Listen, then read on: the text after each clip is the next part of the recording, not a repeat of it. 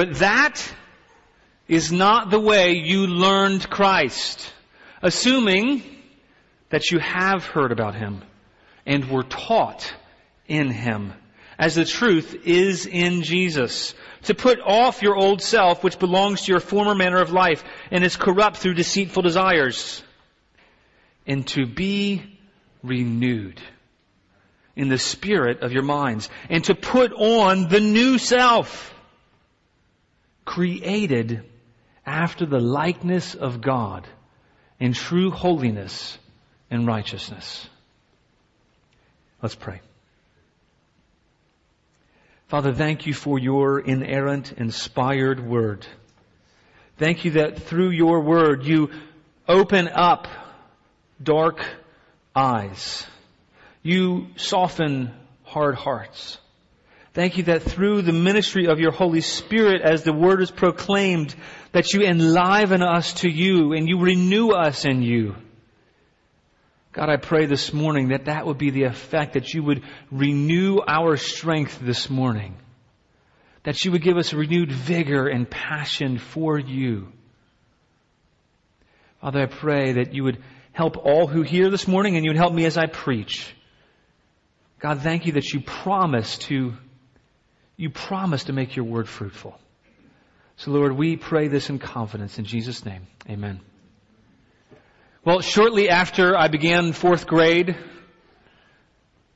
I climbed up a tree in my backyard. I probably shared this story before. It was about 25 or 30 feet tall or so, and my parents had planted it to be a shade tree many years before, but it was still too small for climbing. It was probably about that big around, and but I was bold. I loved to climb trees back then. And I climbed all the way to the top of the tree, and I was hanging onto the spire at the very top of the tree.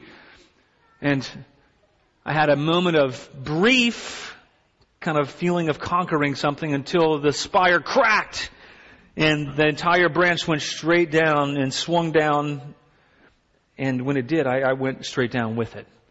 Right onto my head, I, I suffered a severe concussion. I fractured my skull from the front to the back.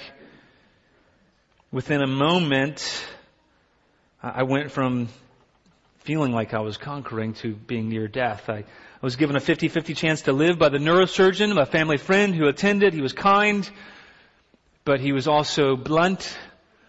And while I was, my eyes were closed, he was around the corner and I could hear him talking and say, well, he has a 50-50 chance to live. Thought, that's not encouraging. The prognosis wasn't good if I did live. The doctor said, well, if he does, most likely he won't be able to do very well in school after that. He'll experience significant delays, and then to some degree, that prediction came true because for the rest of fourth grade, I, I barely scraped by. I, I, I I, don't know how I didn't fail every class. I think it was just the mercy and kindness of my teachers who felt sorry for me that I went from being a promising, bright student to being dull, unable to learn, forgetful. I remember feeling like I needed a new mind, and even as a, as a, as a fourth grader, I, I, remember feeling like this is not right. I can't think straight. I, what happened? I'm not. I don't, I don't have any smarts anymore. I'm not able to do things. I, I need a new brain. I need a brain transplant. I need a mind transplant. And remember as a young boy, I read a passage from Philippians, and it and it says, "Let this mind be in you, which was also in Christ Jesus." And as a fourth grade student, I misunderstood that passage, and I thought that meant like a physical mind. And so I prayed naively, but in faith, I prayed that, that, that Jesus would heal me, that he would, he would give me his mind. And out of my ignorance, I, I had faith in God to heal. Over the course of the next summer, I didn't realize it, but God un, had undeserved mercy on me. He honored my faith in Him, even though it was misunderstood application of Scripture. He honored my faith in Him, and, and He healed me and uh, renewed my mind despite that negative prognosis and my abysmal performance. It was like I was a new person again in fifth grade. Something dramatically had happened to my brain, to my mind. God, God renewed my mind. He enabled me to do well in school again. And even though my mind was physically renewed though, I still had to learn. Like all fifth graders still have to learn. Like all people still have to learn. Like I continue to have to learn today. Like all of us continue to need to learn, don't we? My mind was renewed, but I still had to learn. I still had to learn about life. I still had to learn about God. I still needed to understand and apply myself and study just like everybody has to. And even today, I find that I'm still in the place where I'm constantly needing to learn. My mind is different. It's been changed, but I still need to learn. And I'm still being schooled in this, in the school of Christ on a regular basis. Last week, Aaron Campbell shared an excellent message from the first portion of these verses, 17 to 24. And in 17 and 19, he drew our attention really to just how bad our plight was before we were born again. And that's important for us to know just where we've come from, how bad our plight was, how bad off we were. You see, before we were made new creations in Jesus, before we believed and placed our faith in Him and our trust in Him, it says in those verses 17 and 19, you can look in your Bibles if you will, that our minds were darkened. Our minds were darkened in our understanding. Our desires were deceitful. We thought we knew what was best for us, but we were deceived. That's the case for all of us at one point in time. And, and maybe you've not yet responded to Jesus, and that's the place that you're in this morning as well, that your mind's darkened and your desires have deceived you. We thought we knew what would bring us good, but we were wrong. We were corrupted by our deceitful desires. Not only that, we had hardened hearts, it says in those verses. But we didn't even know it. We were willfully ignorant and alienated from the life of God. And look in verse 19. Look in, look in your Bibles. I think we have it on the screen for you as well. Ephesians 4:19 it says they have become callous and have given themselves up to sensuality, greedy to practice every kind of impurity. We all were far worse than my physical condition after I fell out of that tree. Our, our condition was far worse. Our condition was terrible. We were broken beyond hope. The prognosis was so bad that we were, it says we were alienated from God. We were dead and apart from Him. Our minds couldn't see the light of the truth of God. We were lost. We were doomed to fail in school, in the school of knowing who God is. We were damn, failed, doomed to fail in the school of this world. We were all students of Adam. We're failing to please God in every way. Here's the good news. God had undeserved mercy on us. If you place your faith in Him, He said undeserved mercy on you and He's, He's given you a new mind. He's enabled you to see the truth and enlightened your dark mind. He recreated us in Him. And if you've been born again, just like I, I prayed that childlike prayer that God would heal me and give me a new mind, not quite understanding the full implications of that. At one point, when you prayed initially, you may not have understood the full implications of what does it mean to be born again, but God had mercy on you. And He's made you alive and He's saved you. Today we're going to be focusing on how do you, how do you learn in light of the fact that He's given you a new mind and now He's put you in His school.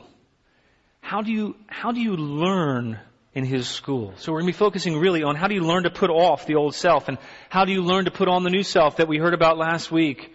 We're called to put off the old self and put on the new, but that's something we couldn't do on our own, something that God had to do. God had to put off the old man and give us a new man. But at the same time, this is a call to us to take action, to actually be putting off and be putting on. So how do you do that? The main idea I believe God would have for us see this morning is just that Jesus makes us new. Jesus makes us new and He puts us in His school. He makes us new and He puts us in His school so that we can grow in holiness. There's a goal for us being in the school of Jesus is to grow in holiness, to grow to be like Him in, in holiness and righteousness. And there's three points we're going to make from this passage. And that's in the school of Jesus, we're taught to put off the old self. We've been renewed. We've been put into His school. We've been moved to a different grade and, and we're, we're taught to put off the old self. And in the school of Jesus, we're taught to put on the new self. But also, and most importantly, in the school of Jesus, our assignments are carried out by being renewed. So Jesus makes us new and He puts us in His school so that we can grow in holiness. Well, where am I getting this idea of being in school from and from this passage? Look in verses 17 and 19 in chapter 4. Paul's contrasting what we once were before, and he tells us here is to no longer walk as Gentiles do. And look in verse 20, it says, But that is not the way you learned Christ. He says, But that is not the way you learned Christ. It's an unusual way of wording things, isn't it? You're like, wait a minute, did Paul forget some basic grammar here? He didn't say that's not the way you learned of Christ. It's not the way you learned about Christ. He says, but that's not the way you learned Christ. That's an unusual way of putting things. You know, when I, when I say, you know, I, I learned about Julie, I don't say I learned Julie. Um, that would be an odd way of phrasing things. Well, Paul is deliberately using this kind of language. In fact, it's, it's language that's unprecedented anywhere else in the entire Greek New Testament. It's unprecedented in, in, any language prior to that. And, and what Paul is trying to get us to see is that we're not just learning about Christ. We're learning Him. We're learning to become like Him. We're learning who He is. We're learning Him. You see, the content of all gospel truth is Jesus Christ. And so when we learn the good news of the gospel and learn the implications of how to live that out, what are we learning? We're learning Jesus. Because Jesus is the way, the truth, and the life. And so Paul says they learned Christ. They learned a person. Jesus himself is the content of the teaching, just like he's the subject of all the apostles' teaching. And so Jesus is the one that the hearers learned. Verse 21, if you look down there as well, it says, they were taught in him. And these, these, these words that he uses are really learned Christ and taught. Those, those two words in the original language are, are, they bring up the connotation of school. Of the fact that we've been put into a school. We've, we've learned Christ. We've been taught in Him. We're, we're, we've been moved from the school of this world and Adam and becoming like our earthly father. And we're now in the school of Jesus learning Him. And so in order to escape the darkness of our minds and our futile way of life, we have to hear Jesus. We have to respond to Him and be made new and enter His school and be taught by Him.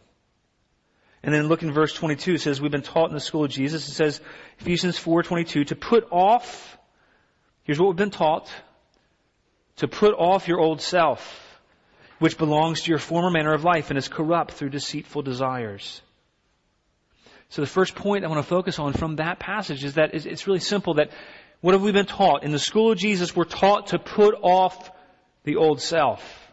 We're taught to put off the old self. In the school of Jesus, if we've been transferred, if we've learned Christ, if we're in His school, we've been taught to what? To put off the old self. Paul is telling us here is that if you've heard the truth about Jesus, the good news of the gospel, then you've been taught to put off your old self, your old way of living, and that you've learned the truth that you were lost, that you were alienated from God. If you are a believer in Christ, if you are a Christian, if you placed your faith and trust in Him, here's what you've been taught. You've been taught that you can't do it on your own. You've been taught that you cannot please God through any amount of effort or works. You've been taught that all of your righteousness, all of your own works are like filthy rags. You've been taught that your hope's in Him and Him alone. You've been taught to put off the old self. You learned that you need to confess your sins. You learned that you need to repent and turn from your sins. You were taught to come to Jesus to respond to His call.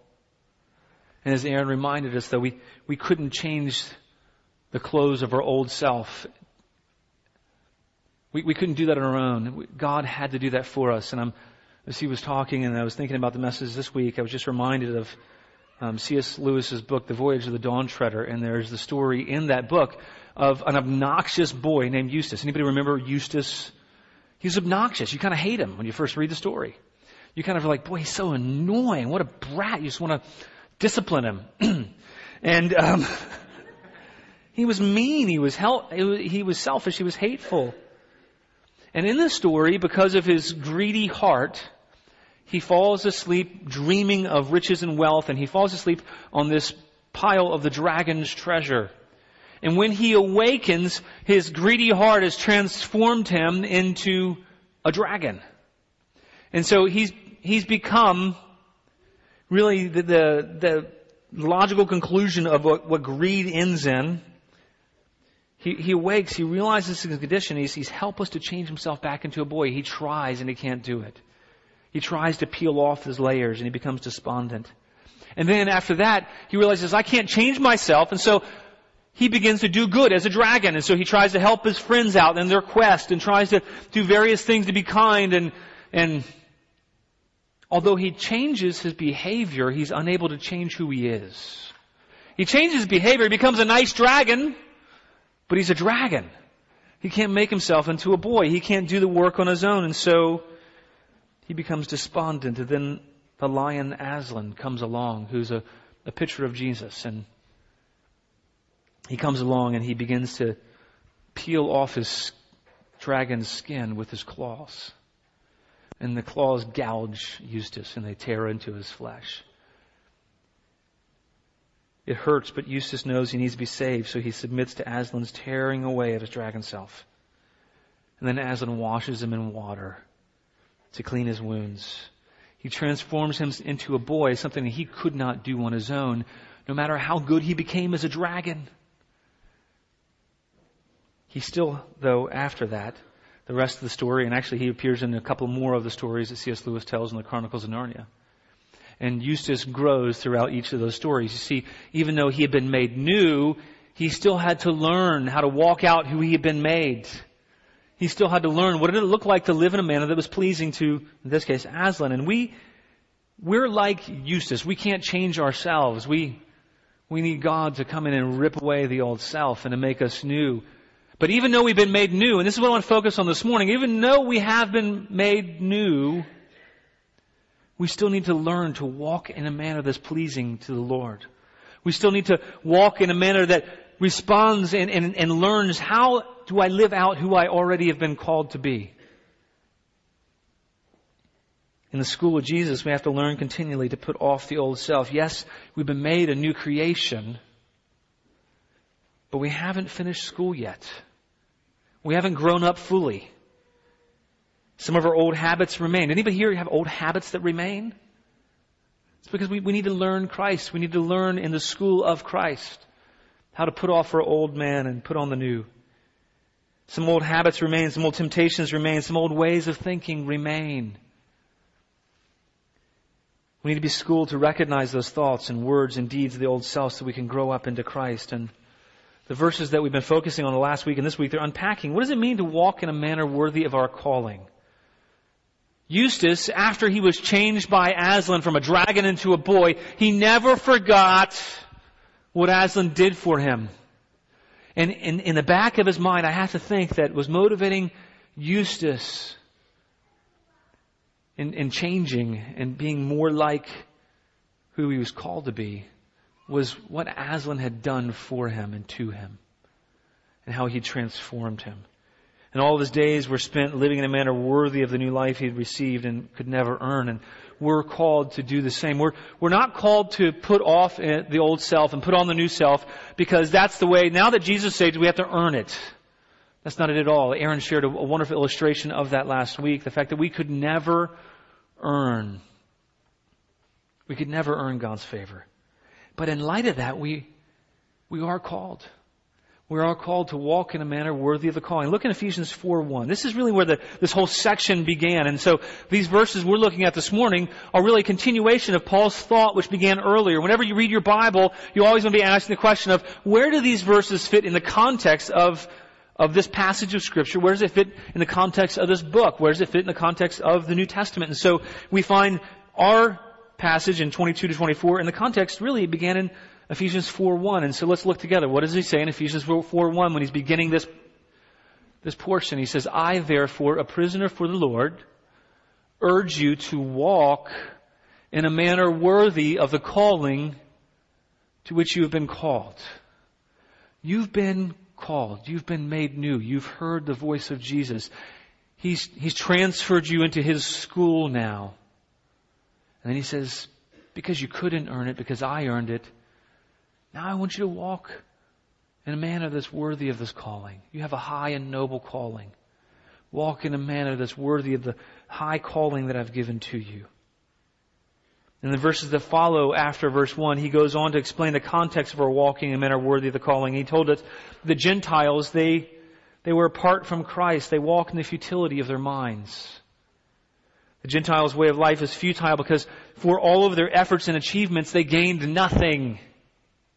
They gained absolutely nothing for all of their efforts and achievements. This is what is meant by futility, it's a good picture of it, was when Jesus is talking about like building your house in the sand. When you build your life on something that is not built on Jesus, no matter how much effort and time you spend building that and making it look wonderful, and maybe it's a great building and it's beautiful and you can have all your friends over, but it's going to crumble. In the end, everything you build is futile if it's not built on Jesus. So he's saying that the Gentiles' way of life was futile. And that, that language of futility is the same language that he uses in other passages to talk about that, that, that way of living for idols, or living for other things, living for things that are not Christ. The worldly way of thinking and acting is futile because no matter how much you gain, if you lose your soul, it amounts to nothing. In this, this picture of futility. We, we have a good picture in the Old Testament when Elijah, he, he reveals the futility of worshiping false gods and he confronts the prophets of Baal and he confronts Ahab and he tells Ahab, bring all your prophets up to the mountain. Bring, actually bring the whole nation of Israel up to the mountain. And then he says in 1 Kings 18, if the Lord is God, worship him. But if Baal is God, worship him. But the people didn't say a word. Then Elijah said, I am the only prophet of the Lord still left, but there are 450 prophets of Baal. Bring two bulls. Let, them, let all these prophets, is what he's saying, let all 450 of them call on Baal. Let these prophets of Baal take one, kill it, cut it in pieces, put it on wood, but don't light the fire. And Elijah says, I'll do the same with the other bull. He says, but let the prophets of Baal pray to their God, and I'll pray to the Lord. And the one who answers by sending fire, he is God. And that seemed good to the people, and they all agreed. So the prophets of Baal, they begin to pray to their idol, and they dance, and they even ritually cut themselves, and they, it's kind of an offering, a sacrifice, and they, they carry on wildly, but nothing happens. You know the story.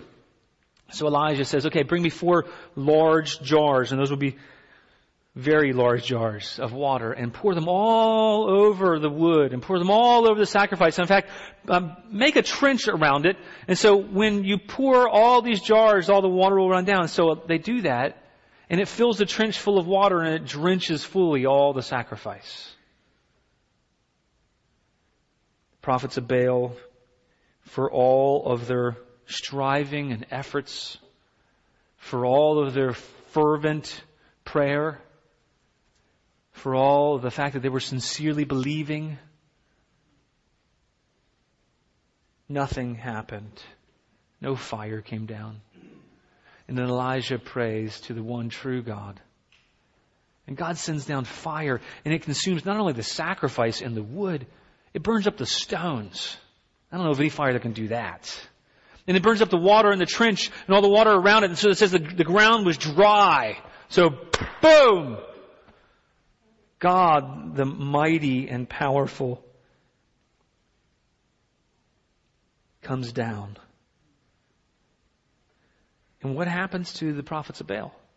For all their efforts and all their trust in idolatry, it results in a worthless death for them. And it's the same kind of futility that Paul's talking about in Ephesians. This is a, a worthlessness, a futility of pursuing other gods, a futility of pursuing other gain other than Christ, a, pers- a futility of pursuing anything else that will fulfill and satisfy apart from Jesus.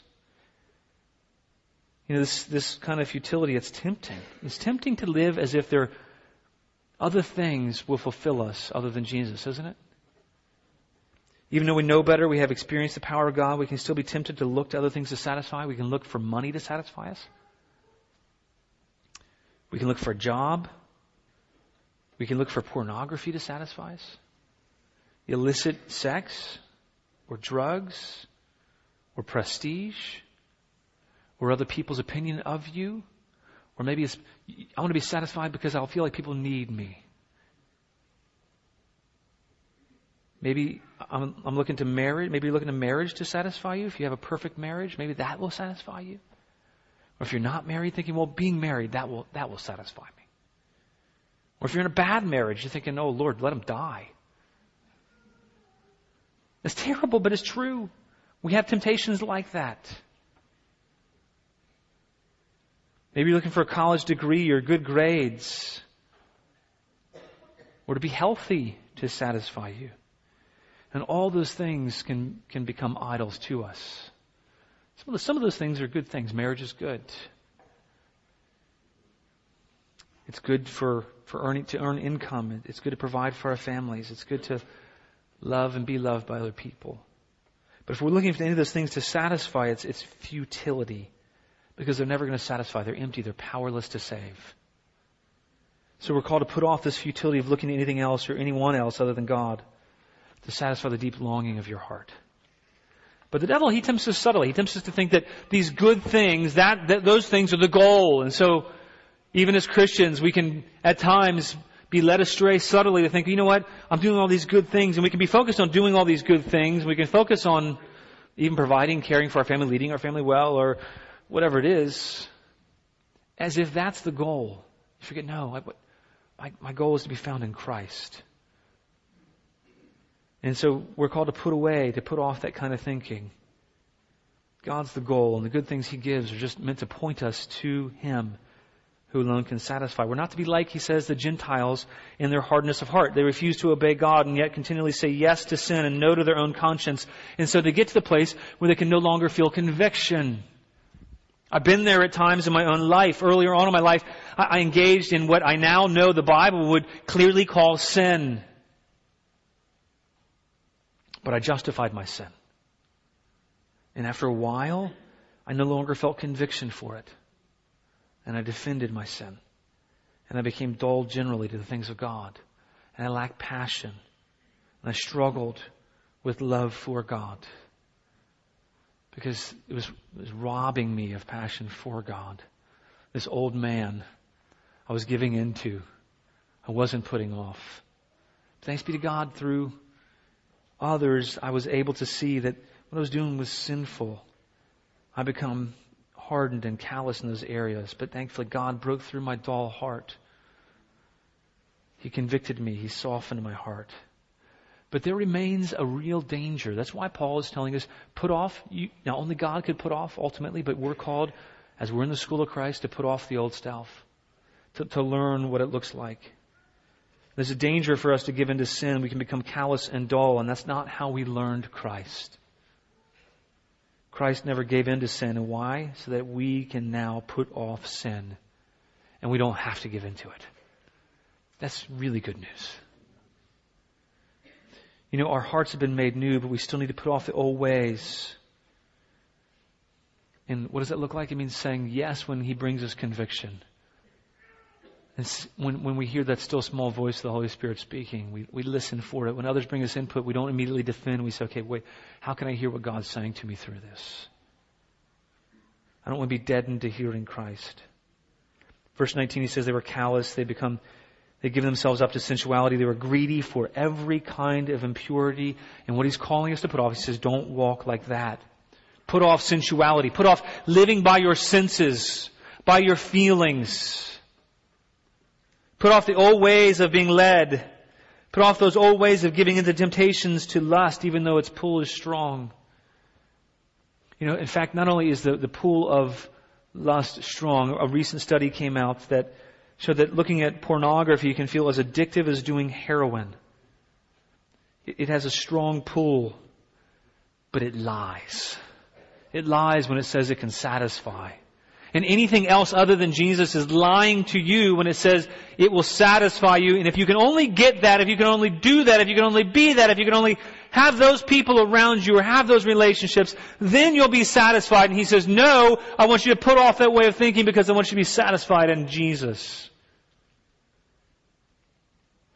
Thankfully, Jesus has delivered us from that strangling grip of looking for satisfaction in other things so that we don't have to give us give in to those strong desires.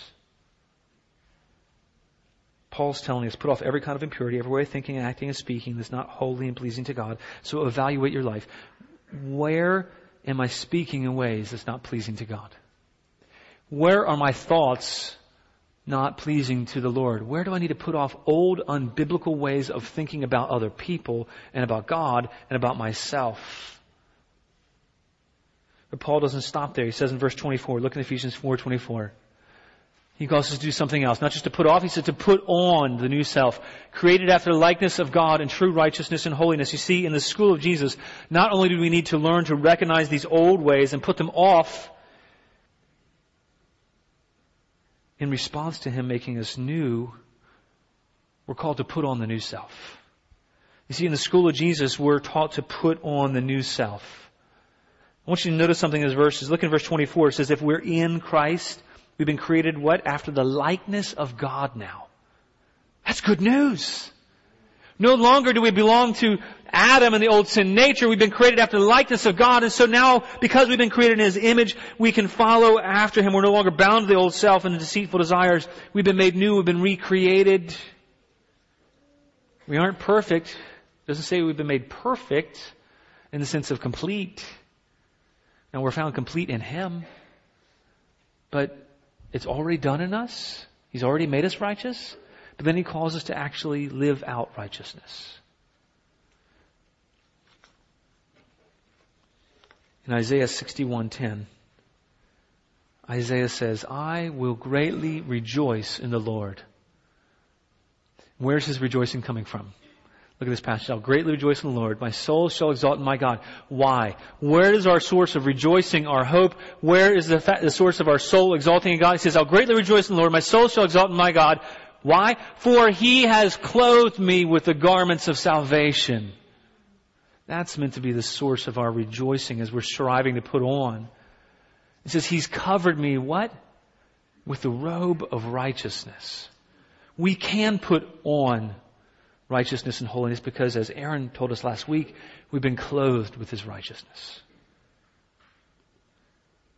For all who've placed their faith in Jesus, God has taken all of our sins and He placed them on Christ. Then He wore our sins, our filthy rags on the cross. He was punished for our sins. And then God credited all of our unrighteousness, all of our unholiness to Jesus, and He was killed in our place. That's the way we learn Christ.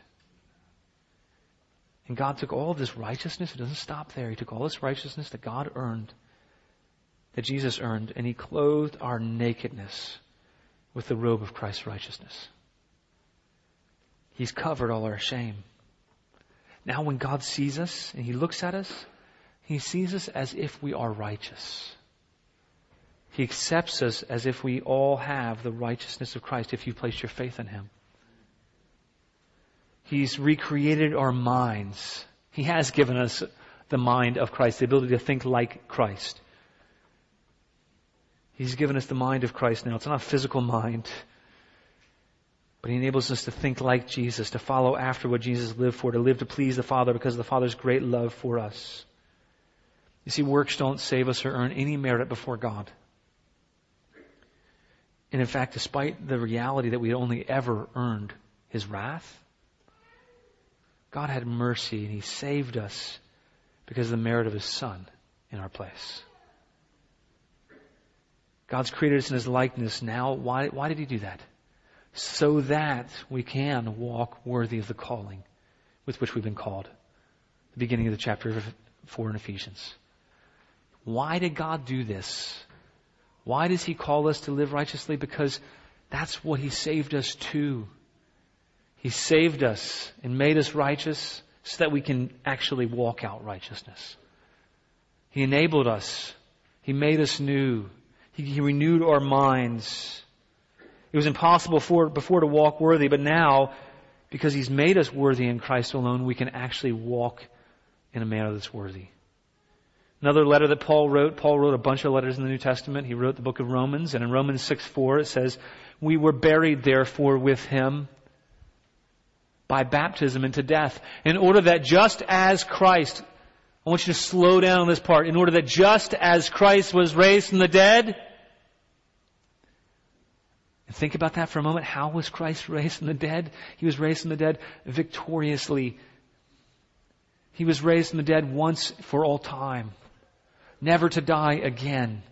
He was raised conquering death. He was raised from the dead. Why? How? By the glory of the Father. Look at this. In order that we too might walk in newness of life.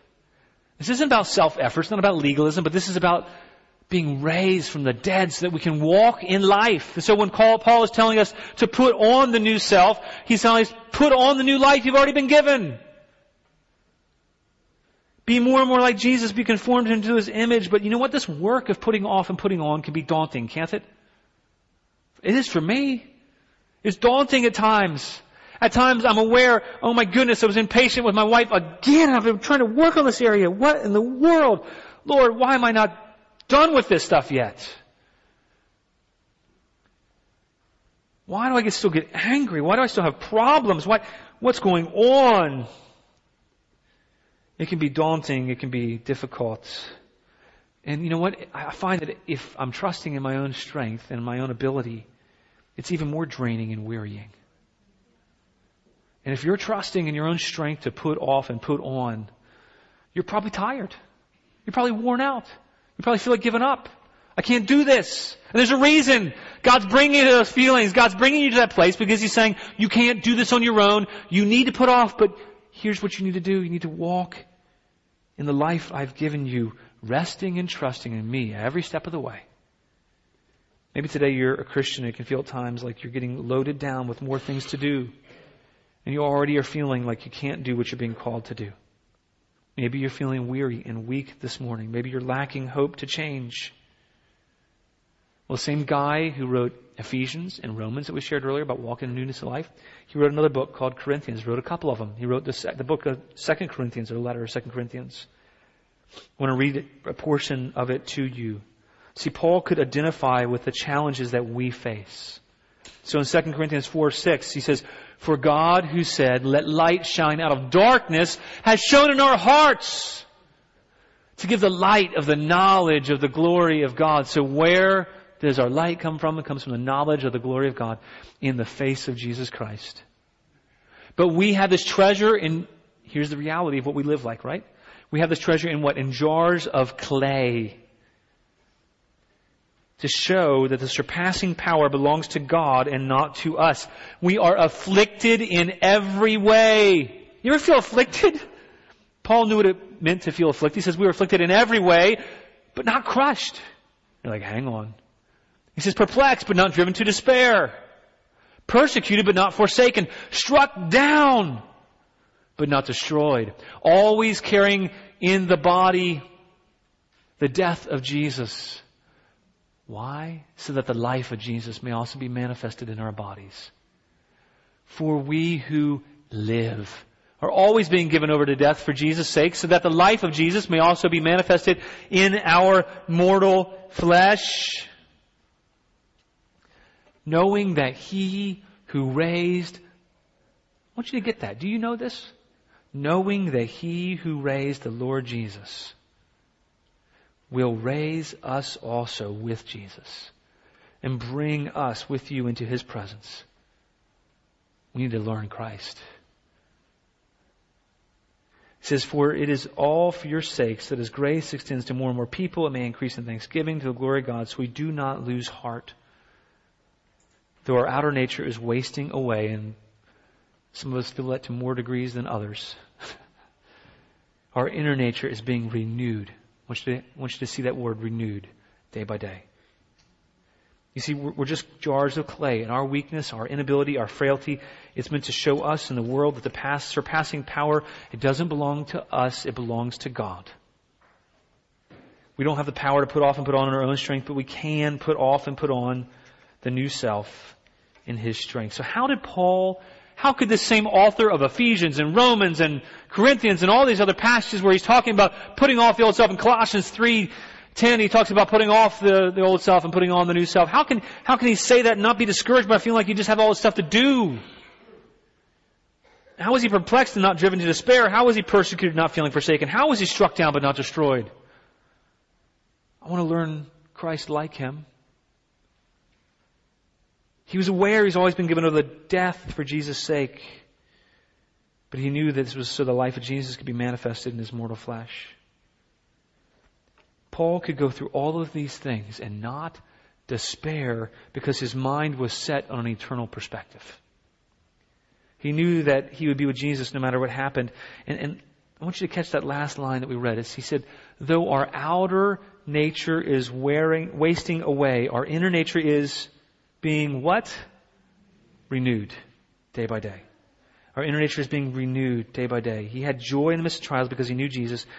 He was being renewed day by day. And I think that's the key here. And it's the key as well in Ephesians. You see, we skipped over a verse earlier on purpose. I want you to look in Ephesians 4.23. This is the verse we skipped over, and here's really the key between putting off and putting on. The thing that we need to continually be doing. This is how we do verse 22 and 24. How we do the putting off, how we do the putting on. It's in verse 23. It says, to be renewed in the spirit of your minds. That's how we put off. This is the the way that we're putting off the old self and putting on the new self is by being renewed in the spirit of your minds. And like Paul said in Corinthians, we need to be renewed, not just once, day by day. Every day. Every day I need to be renewed. Every day I need to be renewed. Every day, day by day. That's how Paul could have confidence in the midst of sorrows, confidence in the midst of dis- trials. He was not in despair. He was broken, but he wasn't crushed. You see, in the school of Jesus, our assignments are carried out by being renewed.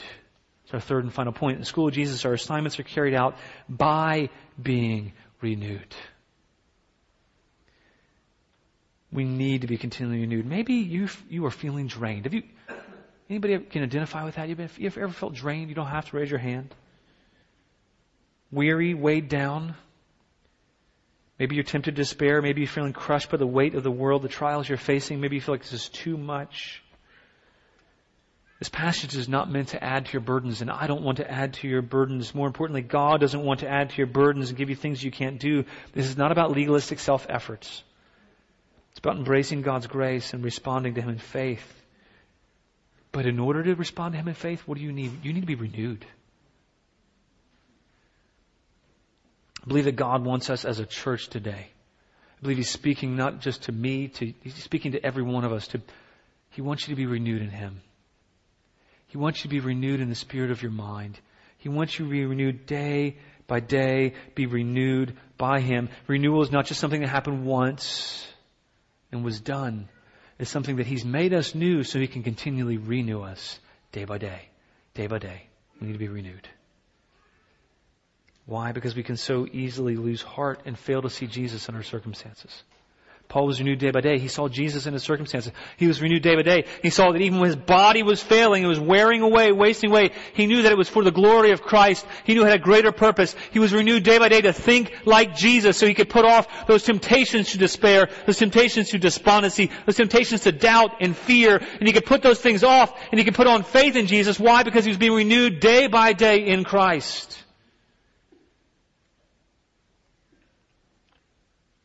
We need to see that He's at work in us, that He's made us alive, and He'll be with us. God makes us new, and He wants us to be renewed day by day in the spirit of our minds. So, what does it look like to have our be renewed in the spirit of your minds? It means to to be renewed with the truth of who Jesus is. And it starts with understanding and being renewed by the truth of the good news of Jesus Christ. And you look in verses 20 to 24, it talks about being taught the truth, being learning Jesus. We, we, how are we renewed? We're renewed with Jesus. We're renewed with learning the truth about Jesus. We're learning about a truth of who we are in Him and who He's called us to be. And the fact that He's over all things. And if you go back the larger context of the book of Ephesians, He's saying that God is over all things and before the foundations of the earth were even laid, He called you and He adopted you. We need to be renewed with those truths, the truths that we find here in Ephesians. We need to be schooled in Jesus. We need to be renewed knowing that we do have Christ's robes of righteousness on. Even when you don't feel righteous and you've not been righteous, He's forgiven us and made us clean. You need to be renewed in your mind, knowing that if you confess your sins, He's faithful and just to forgive you and cleanse you from all unrighteousness. You need to be renewed by meditating on the fact that it's only God's grace that saved us, and His grace is what will sustain us day by day, even when we don't feel like it. We need to be schooled in Jesus. We need to learn Jesus. We need to be renewed by Him because we can't, we, we just can't even, we simply can't go on one day that's why Paul says we need to be renewed day by day. We can't go one day on our own. Even though we try at times, and amazingly, God doesn't condemn us. If, if you find that you've been in a place where you've been self-sufficient or self-righteous and trying to do things on your own, God doesn't condemn you. He says, come back to me. Find rest in me. Cast our burdens on Him, for He cares for us. Jesus says, come to me, all you who are weary and heavy laden, and I will give you rest. If we're to endure suffering and hardship and trials and temptations and our own weaknesses and failures, then we need to be renewed day by day. Paul begins Ephesians, and I want to look back together actually so that we can be renewed with some of the truths at the beginning of Ephesians. In Ephesians 1, verse 3 to 14, he says, Blessed be the God and Father of our Lord Jesus Christ. Here's the truth we need to be renewed with, who has blessed us in Christ with every spiritual blessing in the heavenly places, even as he chose us in him. We need to be renewed with the fact not only has he blessed us, but he's chosen us in him when we were too weak to choose. He says, before the foundation of the world, so God had a plan for us before we even existed. That we should be holy and blameless. Why did He choose us? So that we should be holy and blameless. So when He calls us to put off and put on, He chose us before the foundation of the world to be holy and blameless.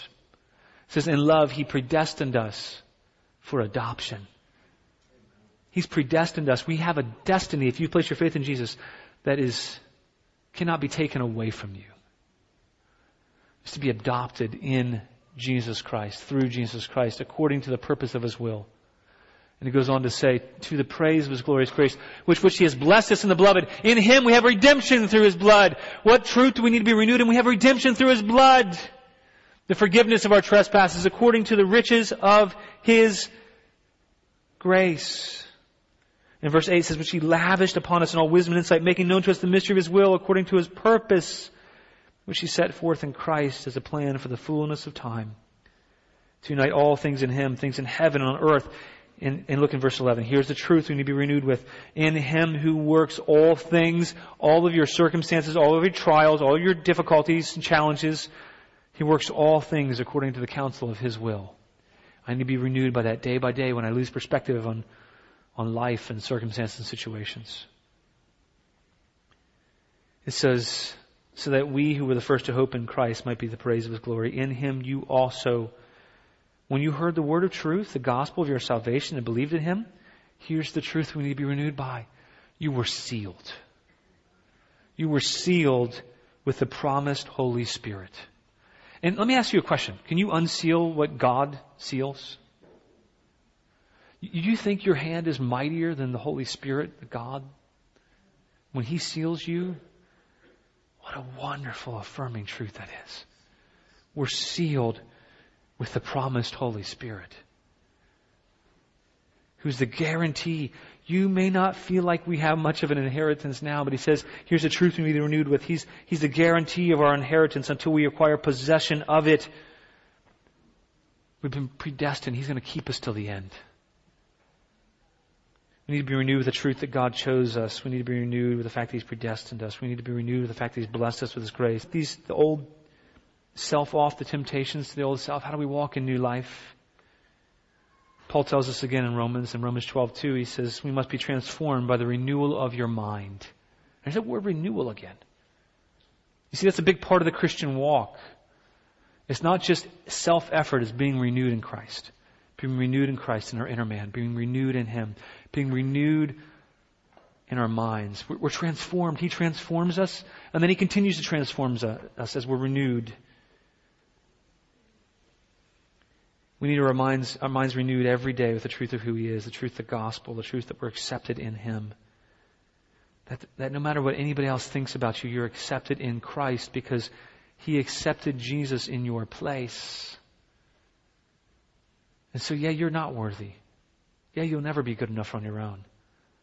But here's the good news. He's, he was worthy. He was More than good enough. He was perfect. And, and now God accepts you because He says, I accept you as my son and daughter. You're my daughter, and your son. I've adopted you in Christ.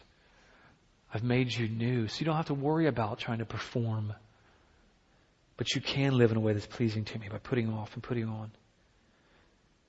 Colossians, Paul keeps writing about the same, same subject in Colossians 3.10. He tells us our new self is being renewed in the knowledge after the image of its creator.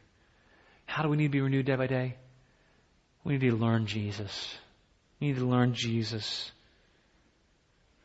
In the school of Jesus, our assignments are carried out by being renewed. So the reality is that although we're told to put off and put on, God's the one who works in us and through us. And, and so I want to finish with Psalm 103. I want to show you where, where David put his hope where we need to put our hope. In Psalm 103, 1 through 5, he says, Bless the Lord, O my soul. A line that we sang this morning. Bless the Lord, O my soul, and all that is within me. Bless his holy name. Bless the Lord, O my soul, and forget not all his benefits.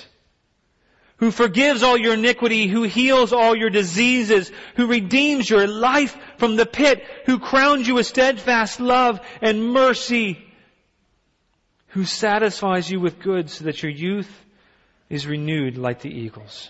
Good, and ask you to stand up, and if the band could come forward. James, if you'll pick a song to sing in response. But before we get there, I want to encourage you. Maybe you've been struggling with this putting off and putting on. Maybe you've been struggling with weakness, with weariness, with despondency, despair. Maybe you've been struggling with perspective and maybe you've just become dull and callous. Maybe this morning you're concerned because your heart was not enlivened in the way you, you expected it to be and these, these truths just seem dull to you. God's speaking to you this morning. Believe that God wants to, to renew you in Him. And that God has renewal for us, not just in the past, but today. And day by day, He wants us to be renewed in Him. He wants us to be renewed with the reality that He's in control, that He's for us and no one can be against us, that He loves us, He's at work in us, that one day we'll see Him face to face and His opinion is the only one that matters. He wants us to be renewed in Him, to have a revived vigor and passion for Him that's not based on our feelings, but it puts off that sensual way of living and says, God, I want to live by your truth. Transform me as I'm being renewed in you. And as, as we sing, I want you to pray that God would renew you. He'd restore your youth. Because I believe this, God has brought this passage to us for a reason in this season right now in our church because He wants us to be renewed in Him as we pursue holiness and righteousness. He wants us to be renewed day by day. He doesn't want us to lose sight of learning Jesus. So let's sing together and we'll close in prayer.